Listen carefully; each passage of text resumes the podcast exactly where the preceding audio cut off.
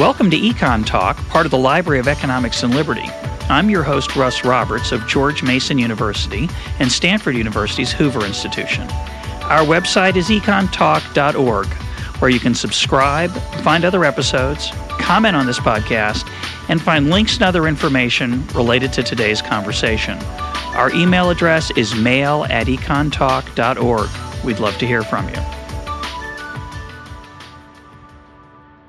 Today is September 27th, 2010, and my guest is Bryan Caplan, professor of economics at George Mason University. He blogs at EconLog, which, like Econ Talk, is part of the Library of Economics and Liberty. Bryan, welcome back to Econ Talk. Thanks so much for having me again, Russ. Now, our topic today is immigration, which is a very lively topic, and I hope Bryan and I will have a lively discussion.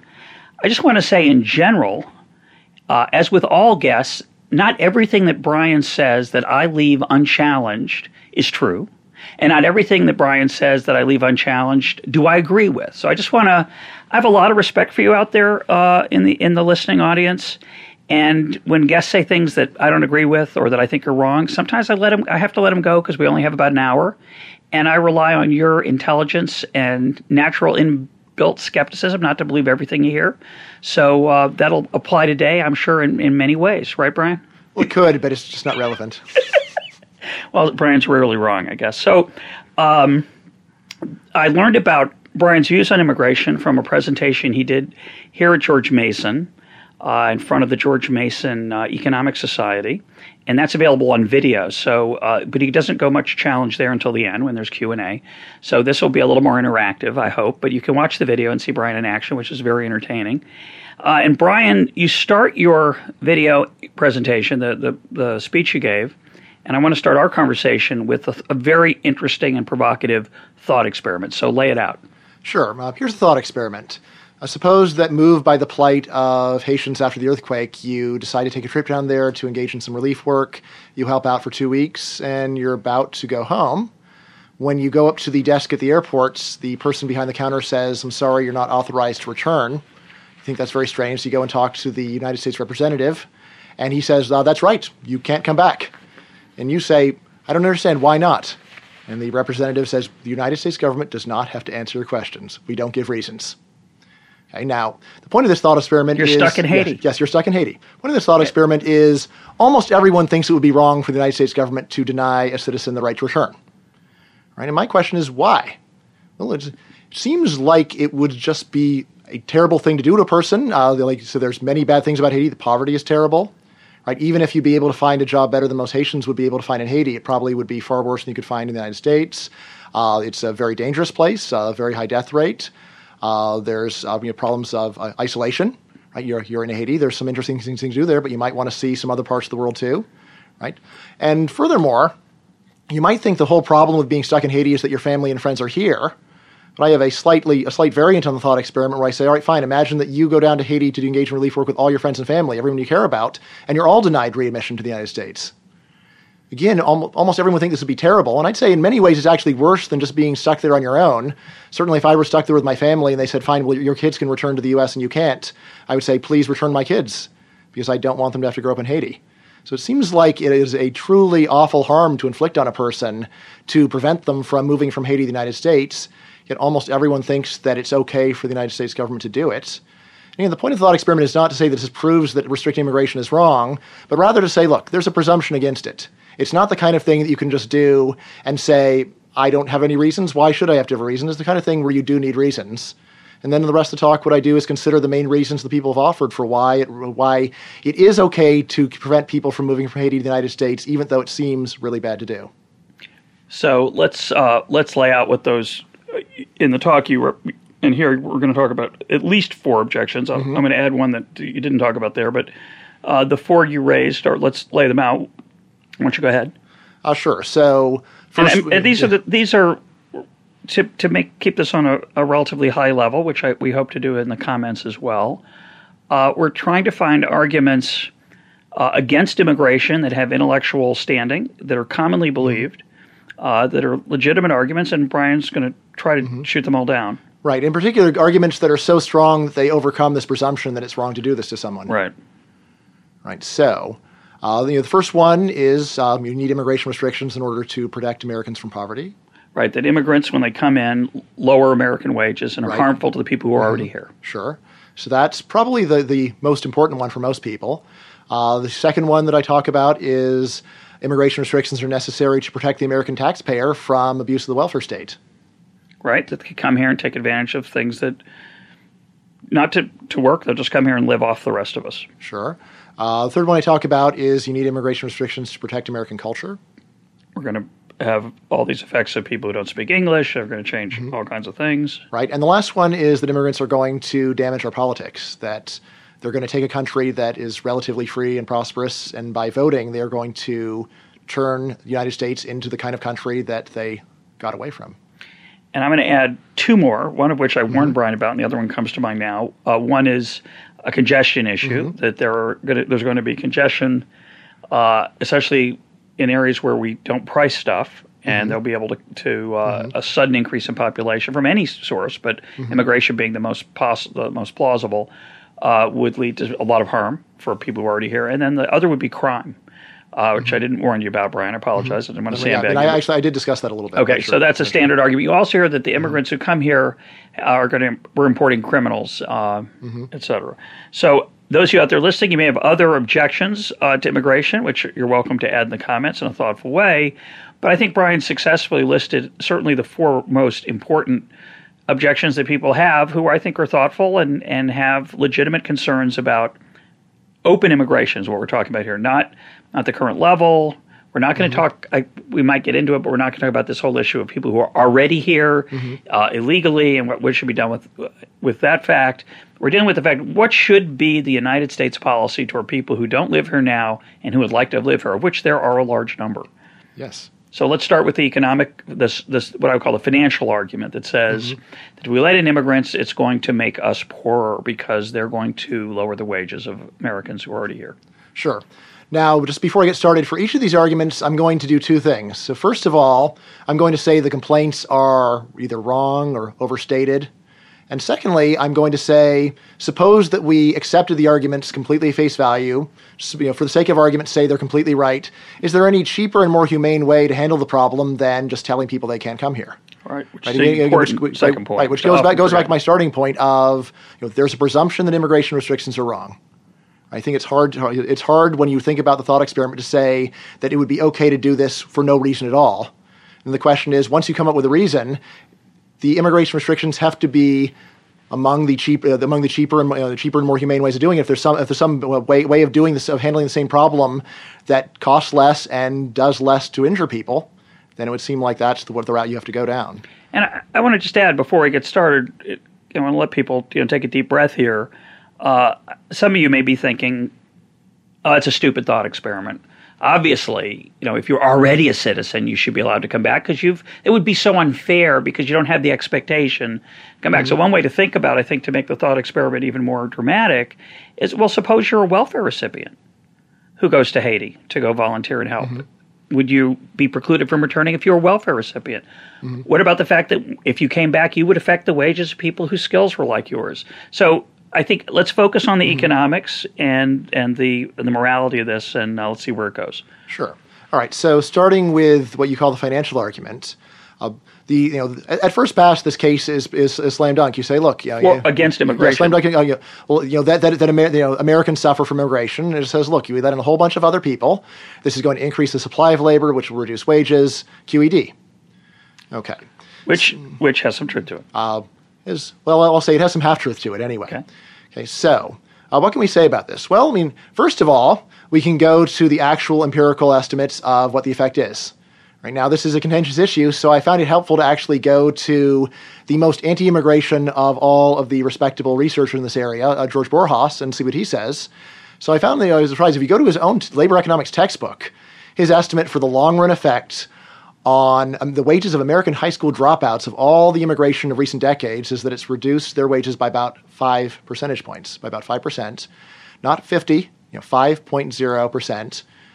So, just at first glance, this seems like a very small effect to use to justify keeping a whole bunch of people from c- coming to the United States. Right, so just just the outset, it seems like the effect is pretty small, especially when you take a look at it, at the rest of his table and see that his estimate for the effect for the average effect on American wages is much smaller. You know, and actually winds up concluding there's some Americans who gain. Well, so, you think so, quite yes. a few actually. Anybody yes. who hires Right. Yes. Well, actually, I was going to go, but, but particularly wages. Well, you know, so you know, American workers who gain. So there's some American wages that are higher. He says.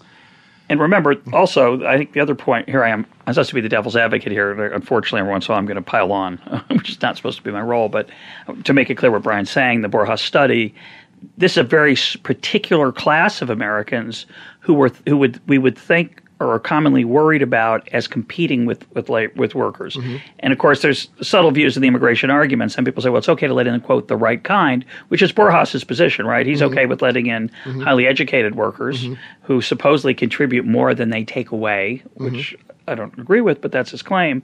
I mean, I think they do contribute, but I think mm-hmm. other everybody contributes. So the the the this is for this effective five percent isn't on every American. It's for the people who are high school dropouts, right. a small portion of the U.S. population that we that we should be empathetic toward. Presumably, they they have a hard life. People who drop out of high school, but that's the effect. Mm-hmm.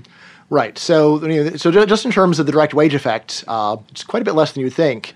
And what's interesting is there's a lot of other researchers who have redone Borjas's work with estimates that are more favorable to the effects of immigration. Like, you know, like one, the, the, probably the most important one is uh, there's been other economists who said, well, all this is assuming that immigrants basically have the same skills as Americans, right? That the skills that, say, Mexicans or Haitians would have are the same as the skills that Americans would have. And in fact, they don't.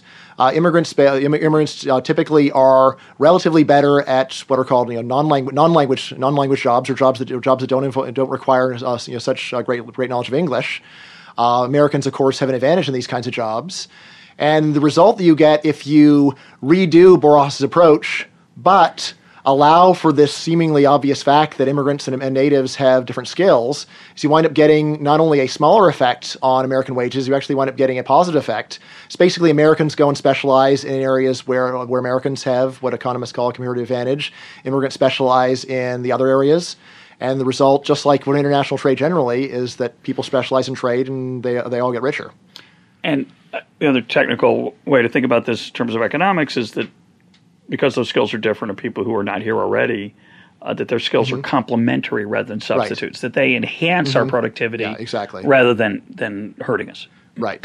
so the labor market effect is not nearly as is not nearly as clear as people think. Again, I'll, I'll say there's a there's a reasonable range of estimates where there's actually some very plausible work finding a positive effect on American wages, and the harshest critics come up with a very mild negative effect. So by itself, this seems woefully inadequate to saying we're going to consign large numbers of people to being stuck in countries where they earn a dollar a day.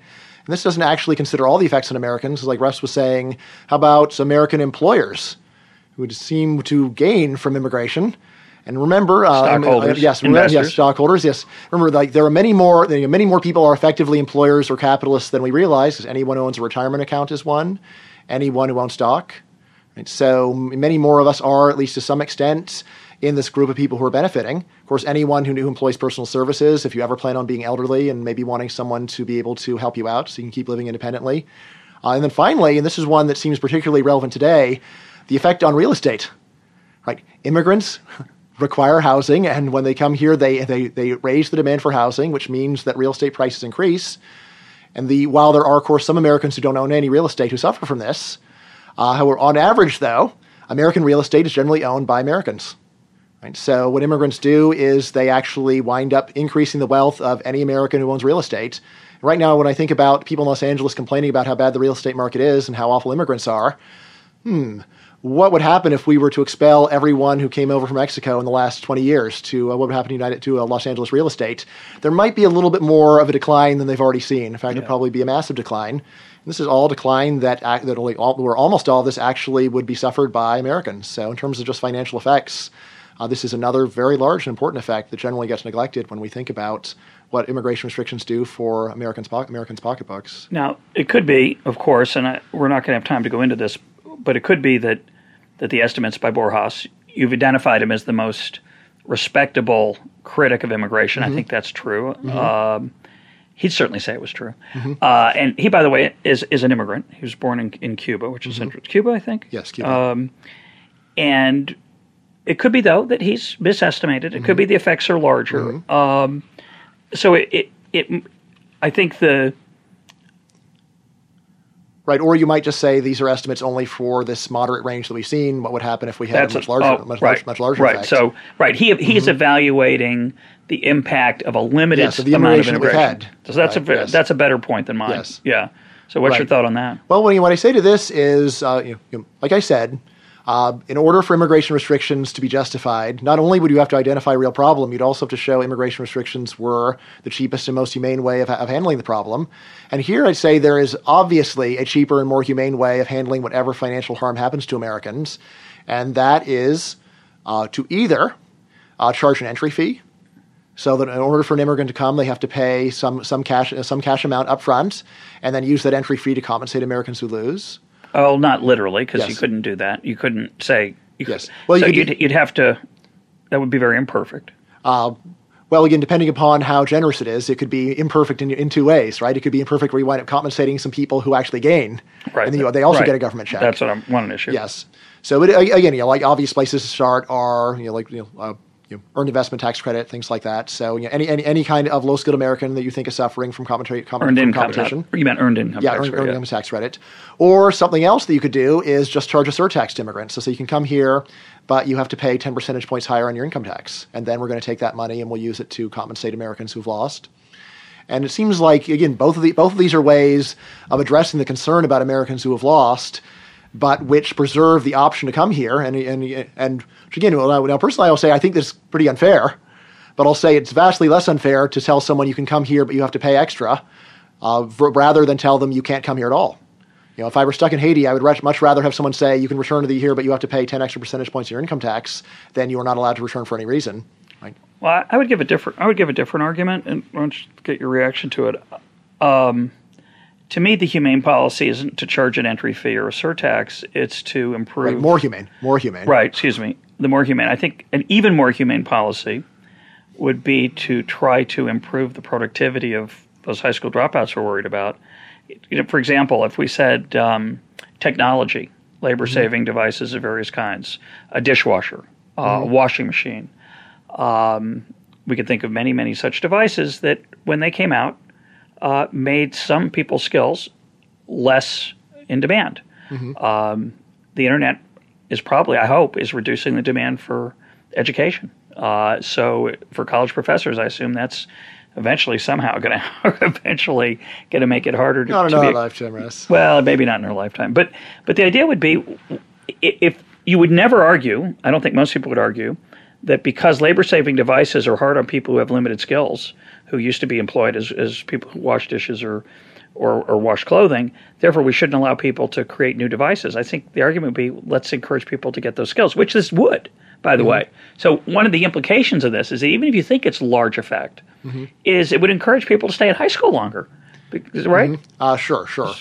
Right. So, yeah. So, actually, when I was just lecturing on this to my students today, and someone said, "Wouldn't these subsidies encourage more people to drop out of high school?" And I said, "Sure." Yes. I said, "Well, if you want to really discourage people from dropping out of high school, let in more immigrants, and Yeah, then I mean, which, which will make it better to you know the difference between finishing high school and not finishing larger."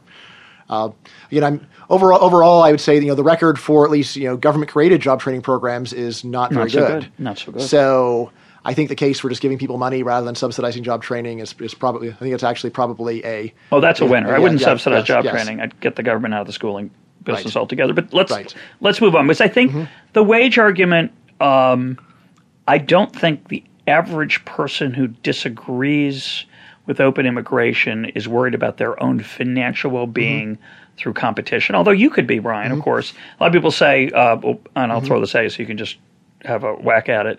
Easy for you to say, Bryan. You have tenure you're not really in competition with any of the immigrants we're talking about, and therefore this whole thing is you're an unf- you're not allowed to talk about it because you're you're you're you're self interested or Yeah. not self interested in the way that everyone else is. Or, Yeah, I mean, I, I'd have to say this argument is made by some people who've either never been on a university campus or are remarkably unperceptive.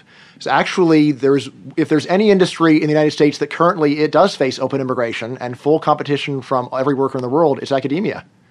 Right now, there's a loophole that basically makes it possible for universities to hire any foreign professor from anywhere on earth. And right now, Russ and I are competing with them. Not only are we competing with them, they are in our department with us. if these if foreign-born professors had never been allowed in, I think Russ and I would be at much more highly ranked schools and would be earning much higher wages. Actually, we are people who are suffering more than almost anyone. Uh, compared, you know, because we are, we happen on the one hand we're in an industry where there's almost where there's effectively open borders, and yet uh, we aren't getting much of the, consumption benefits from uh, from immig- from having open immigration in all the areas where we're consumers. So actually, university professors strangely suffer more than anyone. Cue the violin music. It is it's a it's a poignant observation, Bryan. But the point I would make with a little more seriousness is. Uh, we like having them as colleagues. Yes, uh, they make I, our I, lives richer. They presumably enhance our students' mm-hmm. knowledge because they come from a different background than we do. It's so I just want to get on the record. Bryan yes, and I, ab- I'll speak for myself yes. and I'll let Bryan yes. second it. We're in favor of open immigration across the educational spectrum, certainly mm-hmm. at the PhD level, certainly in medicine. Certainly, we'd love to have open immigration from every uh, level of skill. Yeah, so half my friends are professors from, who were born in other countries, so of course I love them and much prefer their pre- much prefer knowing them having them as friends to having my wages be higher. Yeah, that's but it, but it just as a matter of the financial effect on me, I am one of the biggest losers from immigration right now. It's possible. Poor, poor me. Poor possible. Me. Um, I can I can I can. But I do have the right to talk about it. I can I can. yes, I can hear the tears of sympathy throughout the, throughout the um, the internet. Uh, let's move on to the second, which I think is a little more uh, worrisome to many people, and I, and I, and possibly correctly so, which is the fact that a lot of people come here and uh, are net uh, takers of tax money uh, through various uh, welfare programs or other or other things that are going on in our society. Right. So the complaint here is that immigrants are coming here to abuse the welfare state, which you know, certainly has some initial credibility because you take a look at how much money you can get for free in the United States from the government. It is considerably higher than what hardworking people in many countries on earth earn. So you take a look at this and you say, wow, I mean, it would be amazing if they wouldn't want to come here in order to collect welfare, given that they can make more money doing nothing than what they get for living by the sweat of their brow in, say, Bangladesh. Uh, however, there, there, are a few, few problems with this. So, first of all, uh, again, going to the more negative, negative respectable estimates of whether or not immigrants pay more in taxes than they receive in services, the most negative estimates are only, mod- are only mildly negative. And there are actually other estimates, also respectable, that get the opposite effect, saying that immigrants actually are net taxpayers, where they actually pay, receive less in services than they pay in taxes. Now, if you're incredulous on this, here's the important point to remember. A lot of what government does is what economists call non rival. This means that the, the government can provide the service to a very large number of people for about the same cost as it can, as it can provide it to a very small number of people. Most obvious case is something like nuclear deterrence we could double the population of the United States, and yet we would not need any additional nuclear weapons in order to deter an attack on our population because like, either the attack is, is deterred or it's not, roughly. Now, when you go and take a look at all the stuff the government does, there are a lot of things that are like this. Yeah, but most, yeah. of, the, most of the interesting ones are not. There are things like uh, direct welfare. There's things like uh, free education. There are things like uh, free health care. Let's see. Well, here are the two. The, the two big ones are first of all defense, and second of all debt.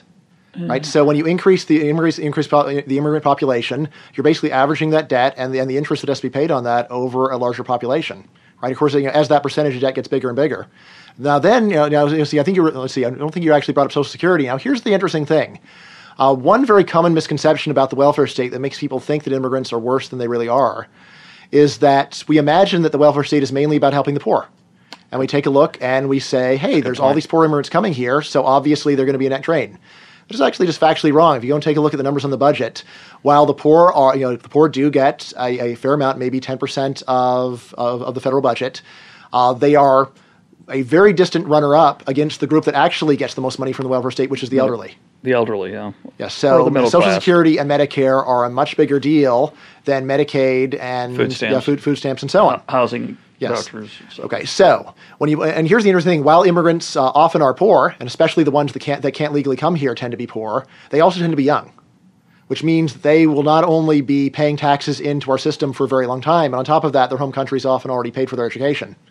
Right. So, uh, uh, when you, when you, okay. when you, so when you put this all to, anyway, when you put this all together, obviously I can't go and do the calculations, uh, you know, uh, right right here, but uh, basically, like, like as you raise this, as, the, as you raise the percentage of government spending up to a plausible amount that is non-rival, then you wind up getting, uh, then you wind up actually often concluding that immigrants are in fact net taxpayers. And here's the interesting thing: uh, for the at the federal level, they, they like they almost certainly are. right? Because the federal government mostly handles the payments for the elderly. At the state level, it, pro- it, it, it is much more likely And to be true that yeah, so state and local level, uh, much more likely to be true that immigrants are a net drain, which then creates the illusion that immigrants are a drain overall. Really, what's going on when California or Texas complain about immigration is that they are trying to improve the fiscal the fiscal situation of California or Texas while worsening that of the federal government. And if you go and add up all add up all the effects together, you wind up getting this one that's much more much more favorable to immigrants. And by the way, uh, in terms of the effects, in terms terms of the, of the fiscal effect, uh, illegal immigrants are probably the best because they often will pay taxes on fake, fake social security numbers, taxes they're never going to get any benefit for because the numbers But are their fake. employers contribute. Yes, their employers contribute, and yet not only are there benefits they're not going to get, but uh, but but in general, illegal immigrants are too frightened of getting caught to apply for to apply for the benefits that Americans would. So. You know, if anything, we should be really happy about the illegal immigrants who are But the the flip clear, side of that, gain. to give the other side its due, the flip side of that is that uh, because they're illegal, a lot of their economic activity takes Mm-hmm. place in underground activity where maybe it's a cash business. Mm-hmm. Very little taxes are paid by anybody, uh, and as a result, you could argue that well, yeah, that's in their incentive because they don't want to be caught. But as yeah. a result, taxpayers Sure. are armed. Yeah, so I mean, of course, they will still wind up paying things like sales taxes and uh, and all and all indirect taxes or all- Property almost taxes yes. in the sense if they own a Right. home. Right. or- well, you know, if they're illegal, they probably aren't, aren't owning home, but they're renting. So in, indirectly, uh, in, indirectly, someone is doing that. But anyway, you know, the important thing to realize is there's a whole continuum of how illegal you are. Right. So there's illegal and being totally outside of the legal sector, which uh, is, is some of what's going on. But there's also illegal in the sense of you want to you illegal work and illegal illegally work an illegal job. Which is again what a lot of illegals wind up doing, and to do that, you get a fake social security card, you pay taxes on that, and then you get nothing out of it. So, great deal for American taxpayers. Strangely, The uh, example you gave, though, of the young worker who po- who's not going to be getting Social Security for a long time and perhaps will never get it uh, Yes. if the system uh, even, even better for natives. So Uh, yeah, uh, right. Collect their money in the meanwhile and then never pay out any of the promises. I think what people worry about, which you're ignoring, is a situation where a person comes here, um, doesn't speak English, and takes a very low paying job, probably a job that many Americans would not be interested or eager to do, mm-hmm.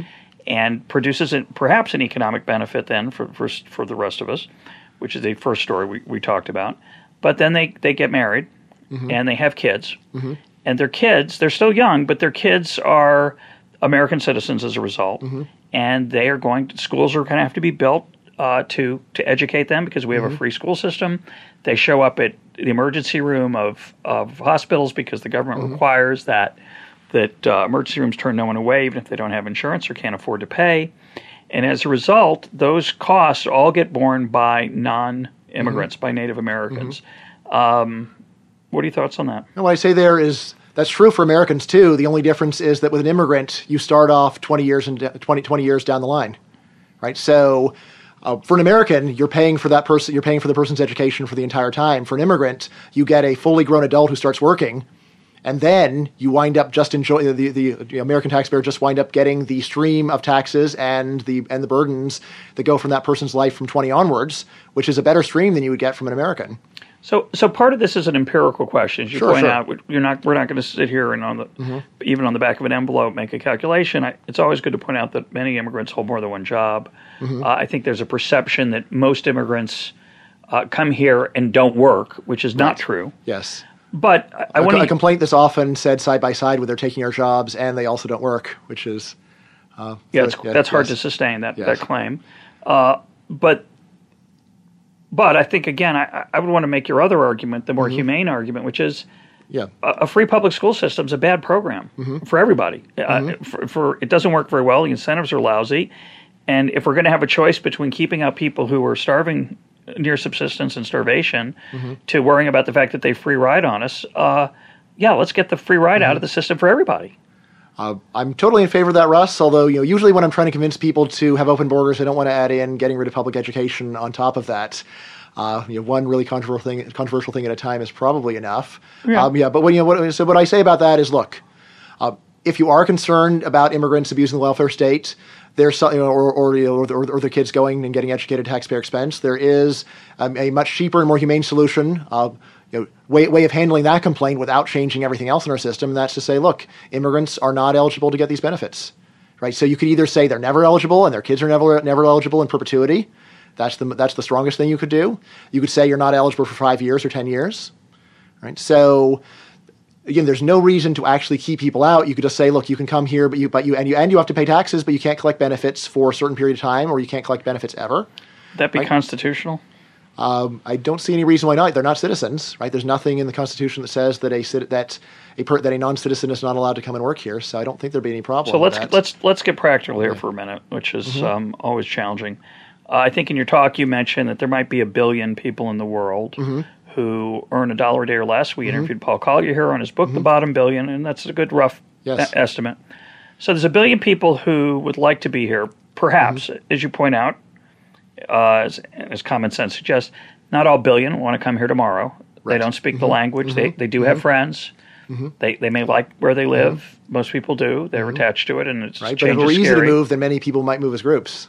Yes, they would, and and there would be, but I think we'd agree that it might not be a billion, but be a Mm-hmm. big number.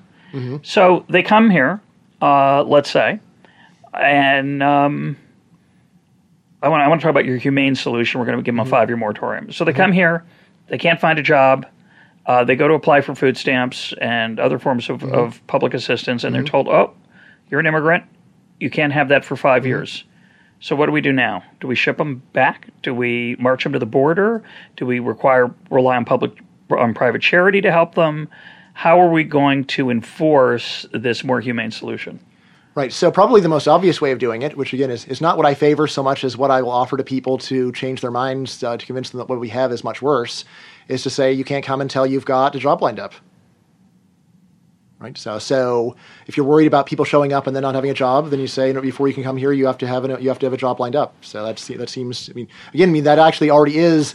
To some degree, part, part of current immigration law, but just to just to imagine expanding that to uh, Well, to a great extent. I would suggest it's not really part of if we think about the actual system we have, which includes legal and illegal. Mm, yes, sure. So you know, my a, understanding, a part, not the only thing going on. having spoken to a contractor in confidence about the world he lives in, uh, his workers come across the border. They pay a fee to uh, uh, I forget the. Coyote? the- yeah, a coyote who who is which is the name of somebody who is really good at fooling the border guards Mm-hmm. and. Um, th- it's a very interesting world, by the way. There's a lot of specialization in, in that world, which is fascinating in of itself. But they come here and they pres- and they come here to go. They expect to go work for him or people like him. They have a network of people who've already come here. They don't have a job lined up, but they have mm-hmm. the expectation of a job, mm-hmm. which turns out to be true. And in fact, in those situations, if it doesn't turn out to be true, they go back uh, typically because they don't particularly want to live here. They're going to be sending money back home. They're not coming here to mm-hmm. establish themselves necessarily. But again, I, your requirement, first of all, if it's re, if it, I don't know how you'd actually verify that. I mean, how would you how would you prove that you have a job lined up? That'd be number one. Number 2 uh, it would that would certainly lead to all kinds of lying and and deception. And uh, number three, if it doesn't, then maybe it just keeps people out through this requirement. I don't know how it's going to. Well, you know, I, say you know, cheaper, Doesn't appeal to me. cheaper and more humane. And so, uh, I mean, again, you know, so you know, my first choice would be to, to say, yeah, you are allowed, you are free to come, and we'll see what happens. Uh, but again, like I, I would rather go and convince people to to switch to something that is less awful than what we have than simply hold out for, for the first best option. Again, in terms of how would you actually verify this, I don't think it's that hard as long as you have sufficiently high fines for uh, for, for fraud. Right? If you if you go if you for example if an employer who goes and signs something saying that you are you're my worker if he comes here and that, uh, you know if if you, know, if you can show that he can he's engaged in fraud there you can either you can give If he gets time. fired, if he gets Yes. fired after Yeah. two weeks, Yeah. what are you going to do with him? Uh, well, yeah. Right. I mean, of course, right now there are many guest worker programs where that it already exists, where you do have to go home or find another job within a certain time period. Which again is not what I favor, but I say it's a lot better than what we have, where you are not allowed in regardless. But you know, the main thing for the billion person problem is uh, right now, within the United States, we already have uh, open borders between the 50 United States. And you might think that some states would have completely emptied out and others would be totally full right now. You know, take a look. You know, why would anyone keep living in Kansas when you can live in New York City? Isn't New York City so much more interesting than Kansas? Of course, there's some people who say no, I don't like it. But again, I, I think it's fair bet that there are a lot more people in Kansas who think New York City is more interesting than Kansas than people in New York City who think that Kansas is more interesting than New York. Well, they do Right. have different populations. Yes, they do have different populations. Now, here's the thing. Uh, there are some very simple market forces that are at work right now that allow us to have free mobility within the United States without chaos. And the, and the market forces are, first of all, rents and real estate prices adjust. So if you want to live in Manhattan, you have to pay an arm and a leg. And if you want to live in Kansas, it's almost free. Okay, so that's one thing is there's plenty of people in Kansas who don't move because it's so expensive. And they don't value yes. the amenities enough, the New York yes. offers, or right. they view them not as amenities. Right, and and secondly, uh, you know, so the, you know, interesting work on uh, interesting work on wages. But the punchline of this is that in areas where people really want to live, wages are lower relative to their cost of living than they'd otherwise be. Yep. Okay, so I mean, you may think that New York has, unusually high wages.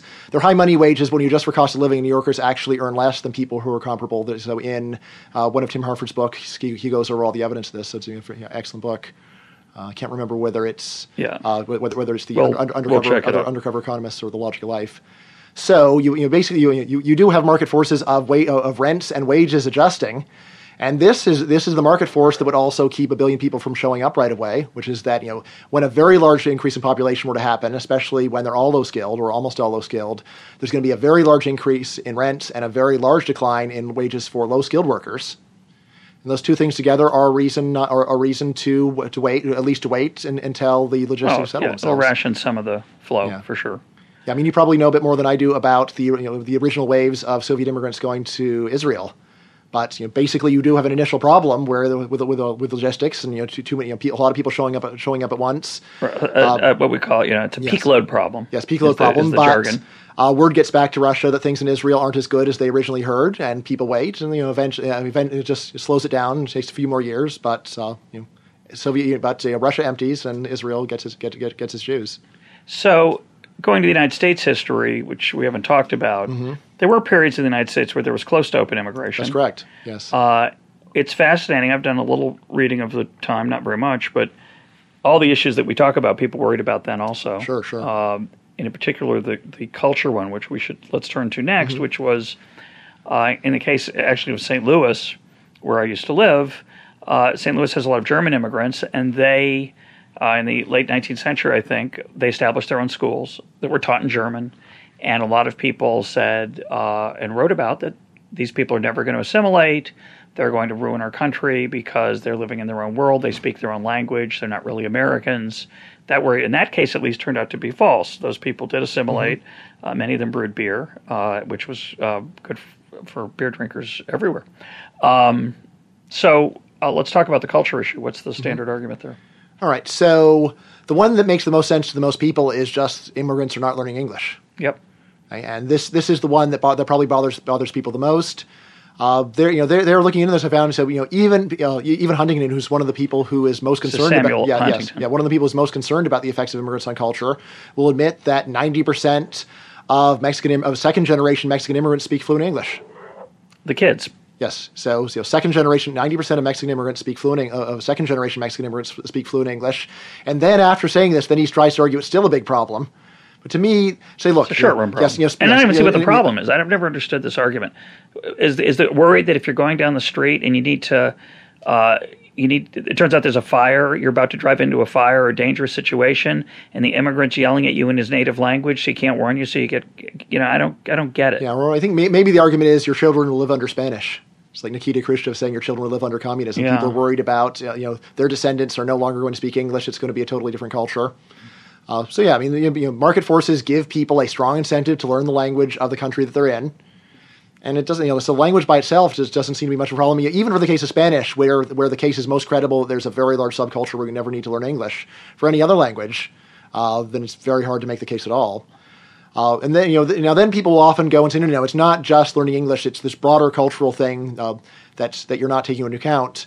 Uh, let's see. So I think we're going to talk about politics separately. So yeah, so, and, and before so, you do that, mm-hmm. let, us just um, you know st- sticking with with the with the language issue. I think part of the reason I think people are concerned is that the state the government requires certain bilingual adjustments, mm-hmm. which I've never understood the, the argument mm-hmm. for that, but to require to you know to mm-hmm to force school districts to provide second language mm-hmm. instruction seems to me to be very bizarre. Mm-hmm. I don't understand why that's in place and what's the rationale for it. But I think that's one of the mm-hmm. reasons that people do resent uh, mm-hmm. or worry about the a second language issue.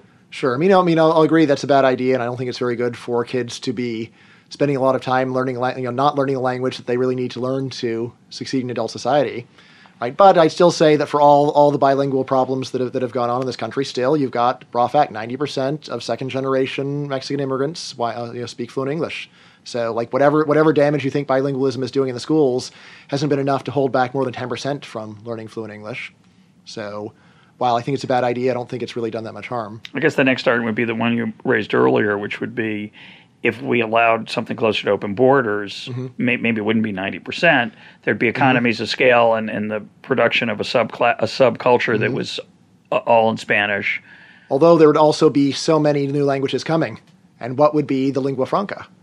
it would be English. Yeah. yeah the French, you know, the, the, uh, the, French language would be English. Yes. Uh, as, as, lingua as franca out. is a strange phrase. Right? I mean, all, which, of course, English already is all over the world. Yeah. Right. And to think that it wouldn't be here when you have when you have people from countries all over the world rubbing shoulders together, obviously English would be the focal point. So, and and so I wouldn't wouldn't think wouldn't see that as a problem. And then sort of for you know for broader culture, things like you know, people are naming their kids the wrong names, or they are they, they don't appreciate baseball. So, in, uh, I, I, I, would say that you know if this argument were made, made in France, I would at least kind of understand what they're talking about, how we need to preserve French culture. But culture seems to be so low down on Americans' priorities that it's odd to me. Like like like the immigrants are not going to know about Friends, or they're like they're not going to appreciate Seinfeld, or you know. I, I will say I am at some point I'm just baffled as to what kind of culture that Americans do know that immigrants don't know. I mean, it's not like most Ameri- most Americans know enough about European culture to name three operas of Wagner off, off the top of their head. So, as to what the immigrants are even, what it is the immigrants are supposed to know that they don't. I, I, I guess there'd be might be fewer productions of Shakespeare. I guess yes. would be the worry, but there aren't very many. Yeah, because American, because the typical American loves Shakespeare, Shakespeare sees several, it, yeah. several. I mean, the, the, histories, the comedies, the tragedies. You know, one of each really per season for an American to feel normal. Uh, but anyway, what I say about this at the end is, look, let's take the complaint at face value and see if there's a cheaper and more humane way of dealing with the culture problem than just telling people they can't come here. And say, look this is really simple. How about if you're worried about them speaking English, we require English fluency to come into the country?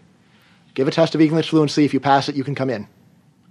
That would seem to almost completely answer this, other than there could be some corruption. Sorry, right, so there's always some corruption, but still, it doesn't seem like that big of a problem. And then if it's internet, it's not just English, it's broader culture, fine, we'll give a test of cultural literacy. Well, so that's not the Professor, issue. Professor, Professor Hirsch can give yeah, can design the cultural literacy test to know what American culture is supposed to be. I, no, but I think that's not the issue. I think the issue is, and I, I happen to be on the as in many of these cases, I don't. Not only do I not accept the complaint, but I actually think that that the, that it's a benefit. Mm-hmm. Uh, I think the worry is there'd be uh, too much Mexican food, too much mm-hmm. whatever Mexican music. I happen to like both, but other people don't. So the worry would be that our culture would be would be changed. Not just that they speak a foreign language, but that mm-hmm. the texture of, of cultural life, even even the even mm-hmm. the uh, the TV shows. You know, you're making fun mm-hmm. of Seinfeld as being a low is lowbrow culture, but yeah, no, I like Seinfeld very much. No, I know you do, yes, and you, Bryan. Yes. I just want to say for the record, Bryan's a very lowbrow guy. I'm proud of it. Uh, Not quite, but well, I'm, I'm, i appreciate all forms of culture, from okay. Wagner to South Park. Yeah, uh, graphic novels to uh, Shakespeare. Shakespeare. But I think the the worry, and again, I see it as a plus, is that somehow the mix, of the American stew, the mix would be mm-hmm. dominated by certain cultures. In my view, is it's a market process. Mm-hmm. Um, the yes, French, yeah. the Canadians do pr- protect their domestic movie industries and other forms of so-called culture um, from foreign influence, and I view that as a strange idea and mainly just a form of special interest rent seeking. Mm-hmm. But uh, I think people do worry about this uh, mm-hmm. in America, and my view is, what, what, you know, it's like saying, "What's the most popular American food?" Is it Chinese food or sushi? It's, it's one, or maybe it's pizza. Uh, but all three of them are heavily influenced, of course, by immigration and foreigners. Um, sure. I mean, that reminds me. So actually, you know, so in my talk, I just you know, began with this simple empirical observation that, like, what are the states in the United States that we think of as having a, a really good culture? Let's see. Generally, people put Kansas, New, you know, New, New York and California Kansas come to the top. I have to say, our yes. Kansas listeners, I'm sure yes. Bryan has nothing against Kansas. I have many ab- ab- friends in not. Kansas, yes. and I know I know they're listening, my Kansas friends, and, and it's a fine place. Let's just for the record, right. with lots of culture. Yes, but, but it's less dynamic. Yes, but not, it's not, less not as much diverse. as it's less as diverse. much as, as, New York or California. And so, if you, I mean, basically, what I, what I realize, if you go and take a look at the places where, you, where they have the most culture in the United States, they are clearly places that have very high foreign-born percentage of their population. And if you go and take a look at the states that have the lowest foreign-born percentage of their population. There's at least ones where almost no one would claim that they are exceptional in culture. So places like Yeah. the Dakotas. Yeah. Right. So now you may say, well, this isn't really causal. California and New York would have great culture even if there were no immigrants. So here I'll say, well, it's a little hard to say, except for the, except for the case of food, where it's where it, it's absolutely clear that it is the immigrants who cause it. And I'd add, isn't food the only kind of culture that Americans really genuinely appreciate a lot? It's one of them. Yeah, I think it's it's probably the top. So you know, like, do you really want to eat the the, the local fare of the Dakotas? I mean, possibly. I mean, I don't. I don't not. I'm not sure that I've ever eaten it, but I suspect I wouldn't like it as much as what is available in a 10 minute drive from me in Fairfax because I'm in a high high immigrant area. Well, let's move on to politics. Mm-hmm. What's the worry there? Right. So this is actually an argument that has the most appeal to libertarians and probably conservatives as well. And the story here is: look, you know, we love you, immigrants. You're wonderful people. You know, like, you know, like you know, all these other part, all, maybe all these other complaints are exaggerated against you, but there's one problem with you, and that is you come from countries that aren't free, and and the fact that you come from these countries probably means that you don't like freedom. And if you come here and start voting, you're going to turn our politics into your politics, and you're going to kill the goose that lays the golden eggs. Or you're poor and you're going to vote for more redistribution. Yes, an- another another variant of this, right? Yes. So the claim, you know, you come here, you're poor, you're going to vote for the welfare state, you're going to make it bigger, and you're going to again ruin our country. Okay. So a few things you can say about this, uh, but let's see. So first, first of all, again, uh, this this is a case where there seems to be a cheaper and more humane alternative to not letting people in, and that is just to say you can come here as a guest worker, but you can't vote. Okay, so that were, if that were all the complaint were, then it seems like that would that would be the right the, the right the right place to go. Uh, secondly, you know, like you know, the, you know, there is the question of like how hell bent are immigrants on turning the United States into Mexico or Congo? Again, it may be that their that their opinions are moderately less pro freedom than than those of people people who grew up here, right? But it seems unlikely that this is that big of a deal for them, right? So, and, and here we we can actually count on what psychologists call status quo bias, which just says that people tend to think that whatever is is okay which is of course one of the reasons why it's so hard to change people's minds on immigration, right? But says that when immigrants come here, you know, the fact that there are totally different politics here than what they grew up with, uh, the reaction is probably not going to be we must now go and radically change things in order to make things like they were at home. Rather, it's going to be that's how things are here. Here seems to be okay. That's good enough for me. All right. So I think this does at least greatly tone it down. Uh, you know, I would also say if you take a look at recent American politics, it's not totally clear how in love with liberty the uh, typical American voter is Yeah, anyway I'd say that's kind of right? But uh, you know, you know, but on you know, on the welfare state point specifically, here there's actually some very good evidence that immigrants actually uh, you know, do something very good for liberty, or or, or do something that is, that hurts the welfare state. Namely, if you take a look at countries that have the most generous welfare states, they generally are ones that are ethnically homogeneous. They're ones where it's just a whole bunch of people who see themselves as being one identical people with one soul in common. Right. So again, you know, Scandinavia's been, Scandinavia. Scandinavia's been changing. Well, Scandinavia's been changing in recent years, but a very good story about why they traditionally have had such a large welfare state is everyone in Denmark sees we're all Danes here. Right. And if everyone is all Danes here, first of all, you don't mind paying for the welfare state that much because you're taking care of your own. And second of all, you're much less, since you trust your own kind, you're much less likely to feel like they're ripping you off. Well, do you think Europe, which has allowed more immigration lately, has become more heterogeneous? uh, I think I, I think I, do you think their welfare state's gotten smaller? I, th- I think that I th- uh, let, let me. I'll, I'll at least take the Austrian position and say that it would, that it is smaller than it otherwise would have been. I always say, yeah. yes. Um, you know, there's there's, there's many things many things going on. So you know, Scandinavia is is curtailing the welfare state, and it, and like much of the opposition to welfare state comes down to their immigrants here who are collecting benefits. And unlike a Dane or a Swede who would never dream of taking money from the government unless he actually needed it, an Iraqi immigrant or a Somali immigrant very well might. Right. So and, uh, this, this, is a uh, well-established pattern around the world that, in general, the more ethnically homogeneous a country is, the bigger welfare state it tends to have. Other things being equal, which is a standard explanation for why the American welfare state is small compared to Europe's, is that we are a nation of immigrants, and you know, we are a nation of immigrants, and of course we also have you know even among populations we don't think of as immigrants like blacks, we there there are different groups who are seen as being different groups. Right now, many people you know sort of point figures this and say you know the real reason Americans don't have this welfare state is because of prejudice, right? And there's, there's something to that actually, but in terms of the effect on our politics, I actually say that this you know this is a good effect, right? You know, if you are a libertarian or conservative and you think the welfare state tends to be too big, there's a, a- something you can do in order to help and in order to undermine undermine support for it is to let in more immigrants so that natives feel like they're getting ripped off and don't like it anymore. Now you say, well, listen, I'm a little circular yes, about yes, that, Bryan. I'm having a little trouble yes. with this Yeah, as well, a you know, as a marketing Yes, strategy. well, it's a mar- it's true as to whether it actually works as a marketing strategy. A different story. but you know, basically, the point is, look, even if the immigrants personally are more in favor of the welfare state, immigration reduces native support for the welfare state. Yeah. And the net effect, at least, is unclear. And empirically, it seems to be the net effect is negative. Right.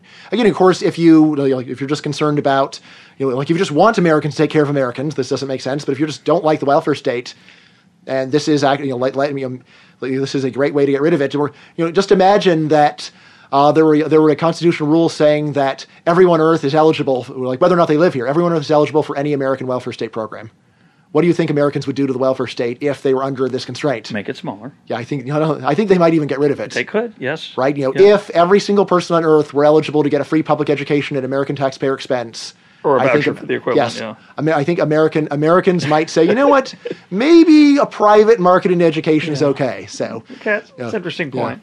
I want to come back to the. Um, I think again, I think you cheat a little bit on your argument about uh, the the role of immigrants who are here, and you're ignoring the effects on children uh, and their children, which I think is one of the issues that people are very concerned about. And uh, the point I would raise in your support, though, which which I think is which is important, is that I think a lot of people, just to make it simple, I think a lot of people have a fear of immigrants because they're poor.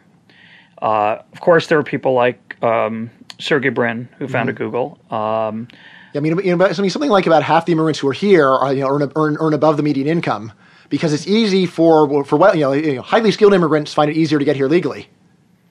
yep, um, head of Int- the founder of Intel, Grove, uh, Mr. Grove is uh, an immigrant. There, there are a lot of great immigrants in the high tech world, and we understand that engineering skills are often very uh, highly uh, prized here and less valued elsewhere. And so many highly skilled people have come. But I think what people really worry about is people who would immigrate who are quote not like them, uh, not just not like them in terms of uh, ethnic origin or, or national origin, but not like them in terms of skills. And so what I think a lot of people are about are poor people coming, and this worry that they would be on welfare. I think I think it could be true. I, I agree with your point about more humane, but I think the point I would add is that a lot of people come here not to get on the welfare system. We- We know that immig- many, many immigrants work very hard, as, as Jess mentioned earlier. Many of them work multiple jobs. Sure, look at any any any hard work being done in Los Angeles. It's almost always being done by someone from Latin America. It's true here too. Uh, painting, homework, home construction. Not that there is much, unfortunately, right now, but lots of work being done by immigrants. Um, but they come here for their kids, and I just it's such an important point to make, given the debates that we have in America now about inequality and about opportunity, whether the ladder of opportunity is broken. The studies that I've seen, and maybe I haven't seen all the studies, but the studies I've seen are the best ones. But the studies I've seen show not just that second generation immigrants learn English, but they thrive. They mm-hmm. thrive financially relative to their parents. And very soon, of course, they're not immigrants anymore. They're Americans like you mm-hmm. and I, whose ancestors moved here at some point in the distant past. And how well they do in our society is, is not a function of what country they were born in. It's a function of how much education they have, how hard they work, luck, of course, also. But education works. It's very powerful. And ed- immigrants who come here uneducated, who can't speak English, give birth to children who end up speaking English, go to college, graduate from high school, go to college or don't, but who do better than their parents and eventually do as well or better than, than Native Americans. And to suggest that that somehow uh, that their parents will will sabotage the political process to keep their kids poor, which is essentially what is the argument, is it to me it shows nothing, no knowledge of, of, of human nature and what, why these people come. Right. I mean, I actually would probably be a little bit less sanguine than you, right? Say, look, I mean, I think it, it is true that you know even second generation Hispanics, uh, you know, earn earn below the median earn below the median American income. So and and have below the median American educational attainment and so on. So I don't think that you really need to push this point that strongly. I, I mean, it is fair to say they have a much better life than they would have had at home, and they contribute. Correct. Yeah. Right. You know, they you know, they they they they they, they pull their, they they pull their own weight and more, and that's enough. And you know, to go you know this point to go and, and make a big deal about you know, but do they actually wind up getting to educational parity with native-born Americans or you know people whose parents were native-born Americans? You know, in a way, it's you know the, the, it's really really not really not even that we're talking about. So so what if they don't? Yeah, well, I agree with that too. But I, I, I mention it, the inequality point, because I, I find it fascinating that people, this is a digression, uh, the people who worry about inequality uh, ignore the fact that that tens of thousands of people, legally and illegally, come here to be at the very low end of the mm-hmm. of the income distribution mm-hmm. because they do not think that everyone here is stuck with where they're at, and they think mm-hmm. that their kids, and correctly, their kids will do better than they are than they're doing. Yeah, I mean, I think on some level, a lot of the hostility to immigration is just that every immigrant is a reproach to every native-born American who didn't do more with his life. Well, I It's, don't know uh, about it's, that. It's a little bit hard, but it's true. But to go and say, look, you know, someone came here not speaking English, they Well, worked their way up, they worked their way up from the bottom, and now look at them. You were born here, you speak English as you know, like English is your native language. You had a, uh, you had an education paid for by American taxpayers for free. And, the, and these immigrants have done as well as you. Like, well, how do you explain that? What's your why exactly is it that we should be more so worried about you when there are people like this in the world who have done so well with so little? I think I, I think it, again, it's the kind of question that it, I, I mean, while it is rude to raise, I think it is also fair. Yeah, I agree with that. Um, I've always it, going back to our original conversation, original point about the the Borjas study and the the fact that mm-hmm. that there's a penalty paid by high school um, dropouts mm-hmm. if immigrants come. So it's so you've got these millions of mm-hmm. people who are desperately trying to have a better life, and we're going to prevent that because there are people here who were given those opportunities and didn't take advantage of them and are going to be punished by 5%. percent It's, it's a hard argument to make. Let's turn to one we haven't talked about, uh, which is crime. Uh, a lot of people, I think, uh, argue that immigrants have a much higher crime rate than Native Americans. Um, there is a lot of violence right now on the Texas Mexican border related to the drug trade. I, I remember a story hearing recent, recently that that the Arizona issues that are going on right now about the policing of the Arizona border and the fight between the feds and the state of Arizona, that that there are many people who are just they're afraid, they're scared. They see a lot of violence going on. They're uh, you know they might live on a ranch in the middle of nowhere and they hear about people getting shot and killed and they're scared. Mm-hmm. What what's your thoughts on that? Well, guess you know, I'm not sure whether you've talked with anyone else on your podcast about what psychologists call availability bias. No. But it's basically this tendency for rare, memorable examples to stick Yeah. in people's minds and make them overestimate the chances that such a thing will happen. You know, like a lot of what's going on is that whenever an immigrant commits a crime, people remember that it's an immigrant and and they hold it against immigrants in general. Whereas when an American commits an equally heinous crime, they don't think, well, Americans are violent, Americans are criminally inclined. Or we need to Yes. we need to export our criminals outside Yes. the border to keep right. them from Uh, hurting not- us. Right, or especially, you know, and again, when it'll say a young male commits a crime, we rarely think young males are terrible. We need to go, eh, and you know, young males generally Which do, they do. genuinely, genuinely They do tend to have be more violent than- crime rate. than- yeah. So again, this is something where it's hard to go and set, go and settle this here. But again, from what I from what I understand of the mainstream academic literature on crime rates of immigrants, the raw fact is that immigrants have a lower crime rate than native-born Americans. Right, by a considerable amount. So I blogged on this before. Uh, let's see, maybe, maybe in the, like the podcast, you can we'll go, put you that go, and- go, and- go, and- go and link to it. Yeah, we will. But you know, this this is the raw fact. Again, this there's there may be certain areas of the country where this is not true Right. right? So that also also also we're saying, but again, you know, the point is this is not a problem with immigrants in general, right? And and in, and in particular, here's this writing thing: if it were a question of crime, then there's still a lot of immigrants you wouldn't worry about. Like you wouldn't worry about you would be, barely worried about women. Women have very low violent crime rates in any country I've ever seen. Yep. Uh, you wouldn't worry about older immigrants.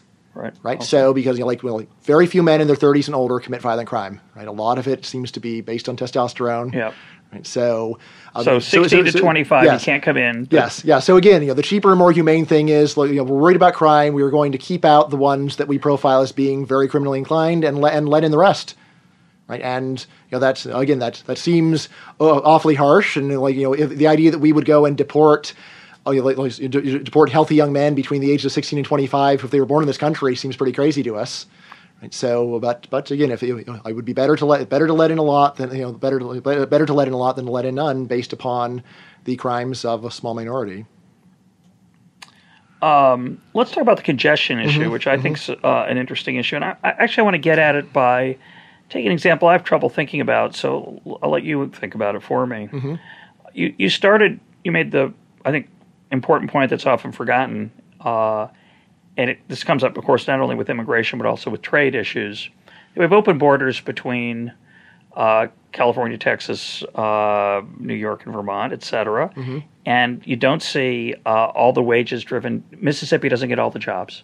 The Right. fact that Mississippi has the lowest wages, uh, or used to, I Mm-hmm. don't know if they still do, but they don't get all the jobs. And similarly, not everybody moves to California. And their Mm-hmm. answer is there's all kinds of reasons, some, most of which, the most the right answer is what you talked about earlier that there are these countervailing market forces that limit that. So let's take a. But one of the problems with those countervailing market forces is they don't work very effectively in in uh, places in areas where we've uh, mandated through public policy uh, zero prices, or they work in funny, not so healthy ways. Uh, so the example I'm thinking about is uh, the city of Portland, Oregon. Now, I haven't been to Portland for a long time, but it's a very people who live there like it a lot. Uh, it's a very uh, considered a very pleasant city, and it appears that they've put in place a lot of public policies to make it hard for there to be new construction, new development, et cetera. Uh, I think they call it, uh, you know, smart growth is the is the ta- term for it. But you could think of it as simply a fence. Uh, You know, basically they say we like our life here. We have a good life. This, the air is clean.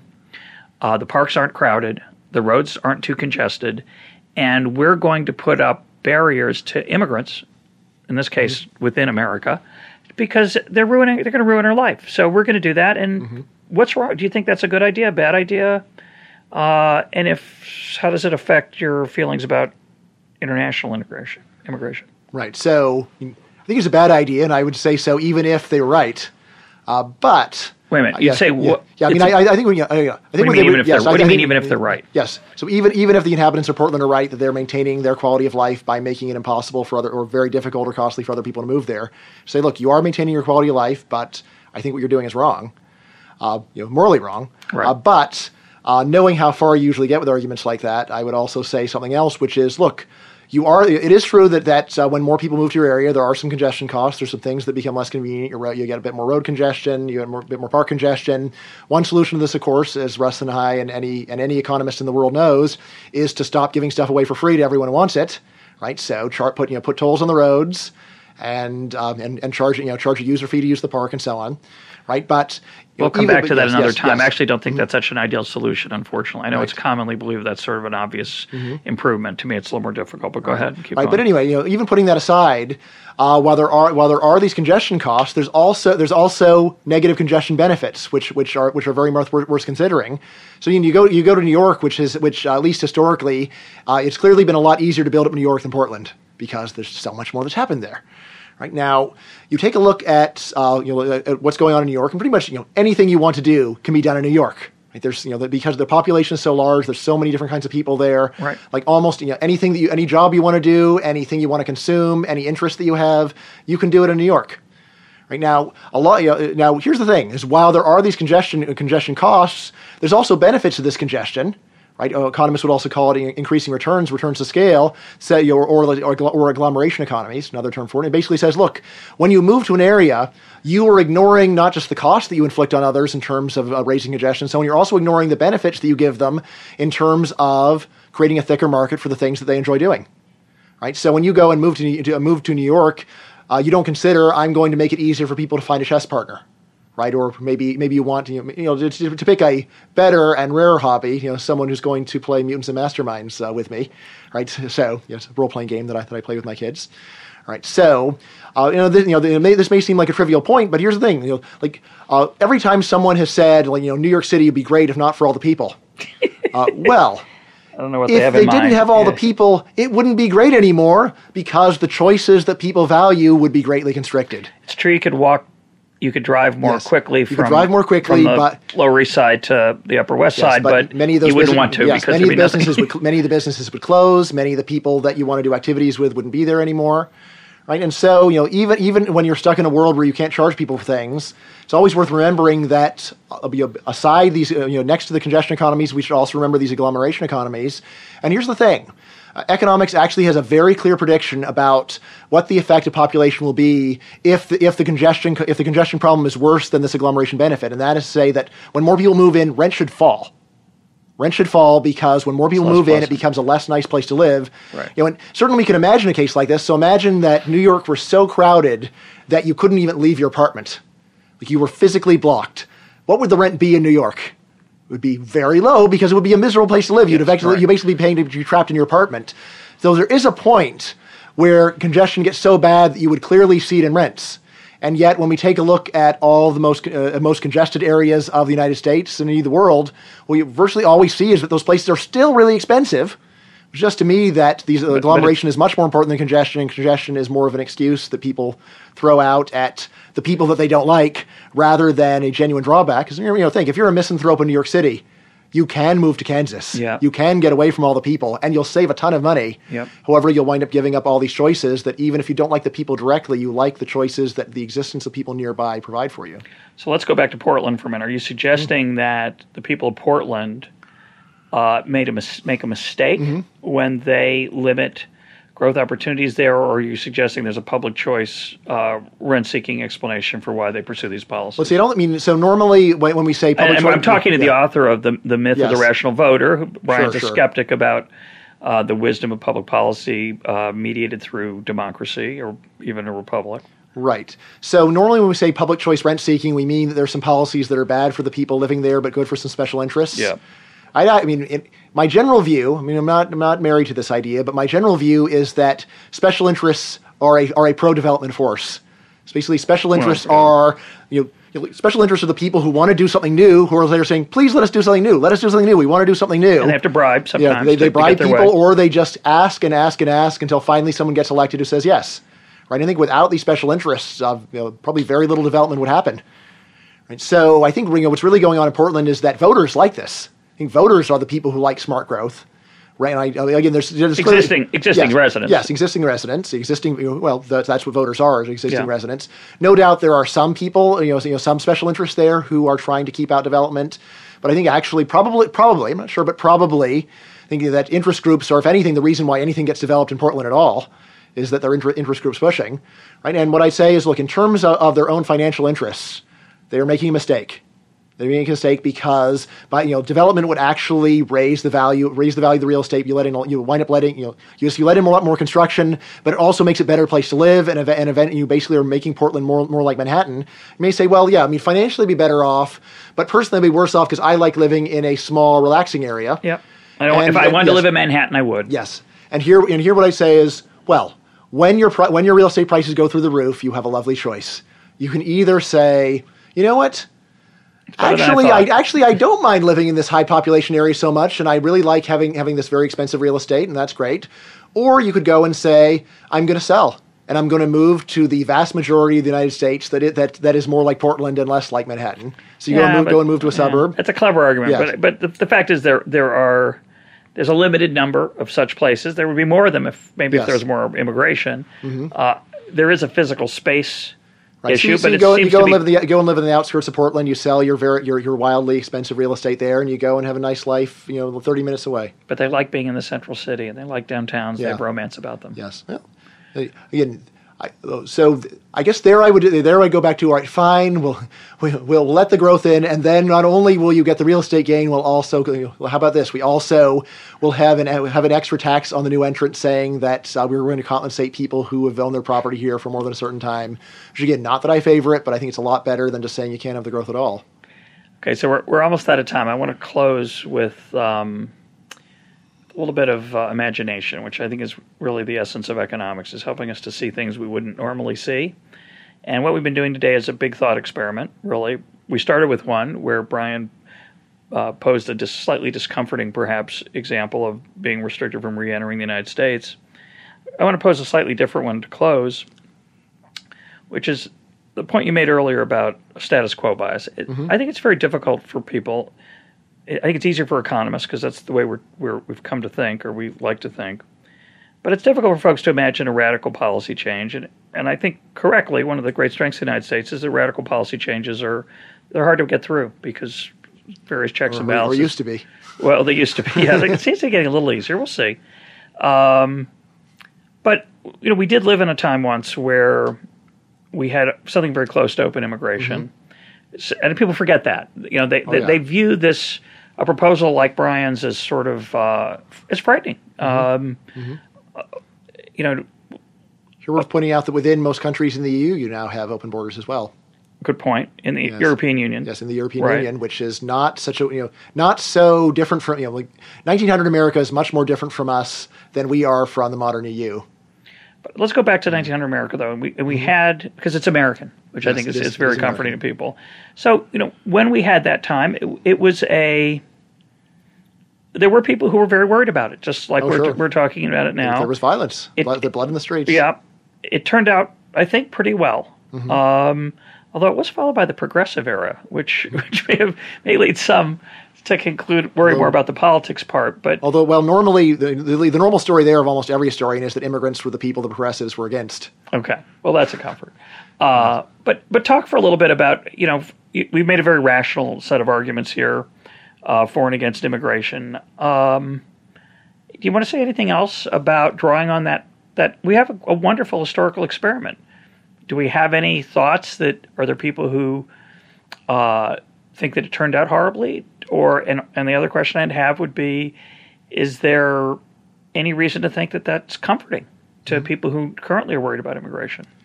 Yeah, I mean, And by the way, I, just- one last thing. I'm mm-hmm. sorry, is which is, I think a common argument you hear when when, when you make a point like that is, well, those were different people. You know, those were Yes. people more like me. They were they were Eastern European, say, and and today it's it's Latin American. That's different because they're not from Eastern Europe, which you can't deny. I, I just think it's important to remind people that when they came from Eastern Europe, we heard the exact same things that we that we hear now about how they're not going to assimilate, they're not going to speak our language, they have high crime rates, they're going to ruin our jobs, etc. Didn't turn out that way. Right. I mean, I mean, ob- you know, obviously, I agree, and I think I think you're right that it's you won't find very many people who will say that uh, open immigration was a bad thing during that period of U.S. history. Right. But what's striking to me is I think that if we had not had that immigration, people today would would look back and say it would have been crazy to do so. And in fact, there's kind of an interesting comparison, which is Australia, which, uh, as far as I understand, had, had much stricter immigration or much stricter immigration restrictions. So basically, what they've got is something like 10% of America. They've got something like 10% of America. Again, I mean, partly maybe. mean in terms of Yeah, population in, terms, of, in terms of population, GDP. So, yeah, yeah, not, not per capita. But in terms of what's going on in Australia, it's something like 10% of what we have going on here. And I think that if that was all that we had, people today would say, what did we miss? What we missed is being 10 times as awesome. We Yeah. missed 10 times as many people getting to enjoy the quality of life that we have here. We miss all of the inventions, all the ideas, all the creation, all, you know, all, you know, like every, every dream of every person who ever wound up coming here was what we would have missed. And yet it is, you know, it is the classic kind of thing that Frederick Bastiat says that we don't see unless we have it. And I think that, you know, that a a lot of what is really going on right now is that what, what, you know, what immigration restrictions do to people in other countries is just not seen, and it's easy for people to blank it out of their minds. But when I really think about the immigrants that I know, and, you know, and I know many immigrants. So, immigrants are my, my friends; they are my neighbors. My wife is an immigrant. I mean, these are all human beings who all, if we if we would really listen to the opponents of immigration, they wouldn't be here. Right? They wouldn't be allowed to be here. We would have said, well, let's err on the side of caution, not let them in. And because we didn't err on the side of caution, because we let them in, they are here and enjoying their lives, and these are these are people I care about. And I think these are these are people who are as worthy of our concern as people who happen to be born in this country. Or indeed, I will say, in in many ways, immigrants are more admirable when you look at the adversity that they've overcome and how much they man- how much they manage to do with their lives when they're here. I think that- and their attitude is one that really Americans ought to learn from. My guest today has been Bryan Caplan. Bryan, thanks for being part of Econ Talk. Thanks so much, Russ.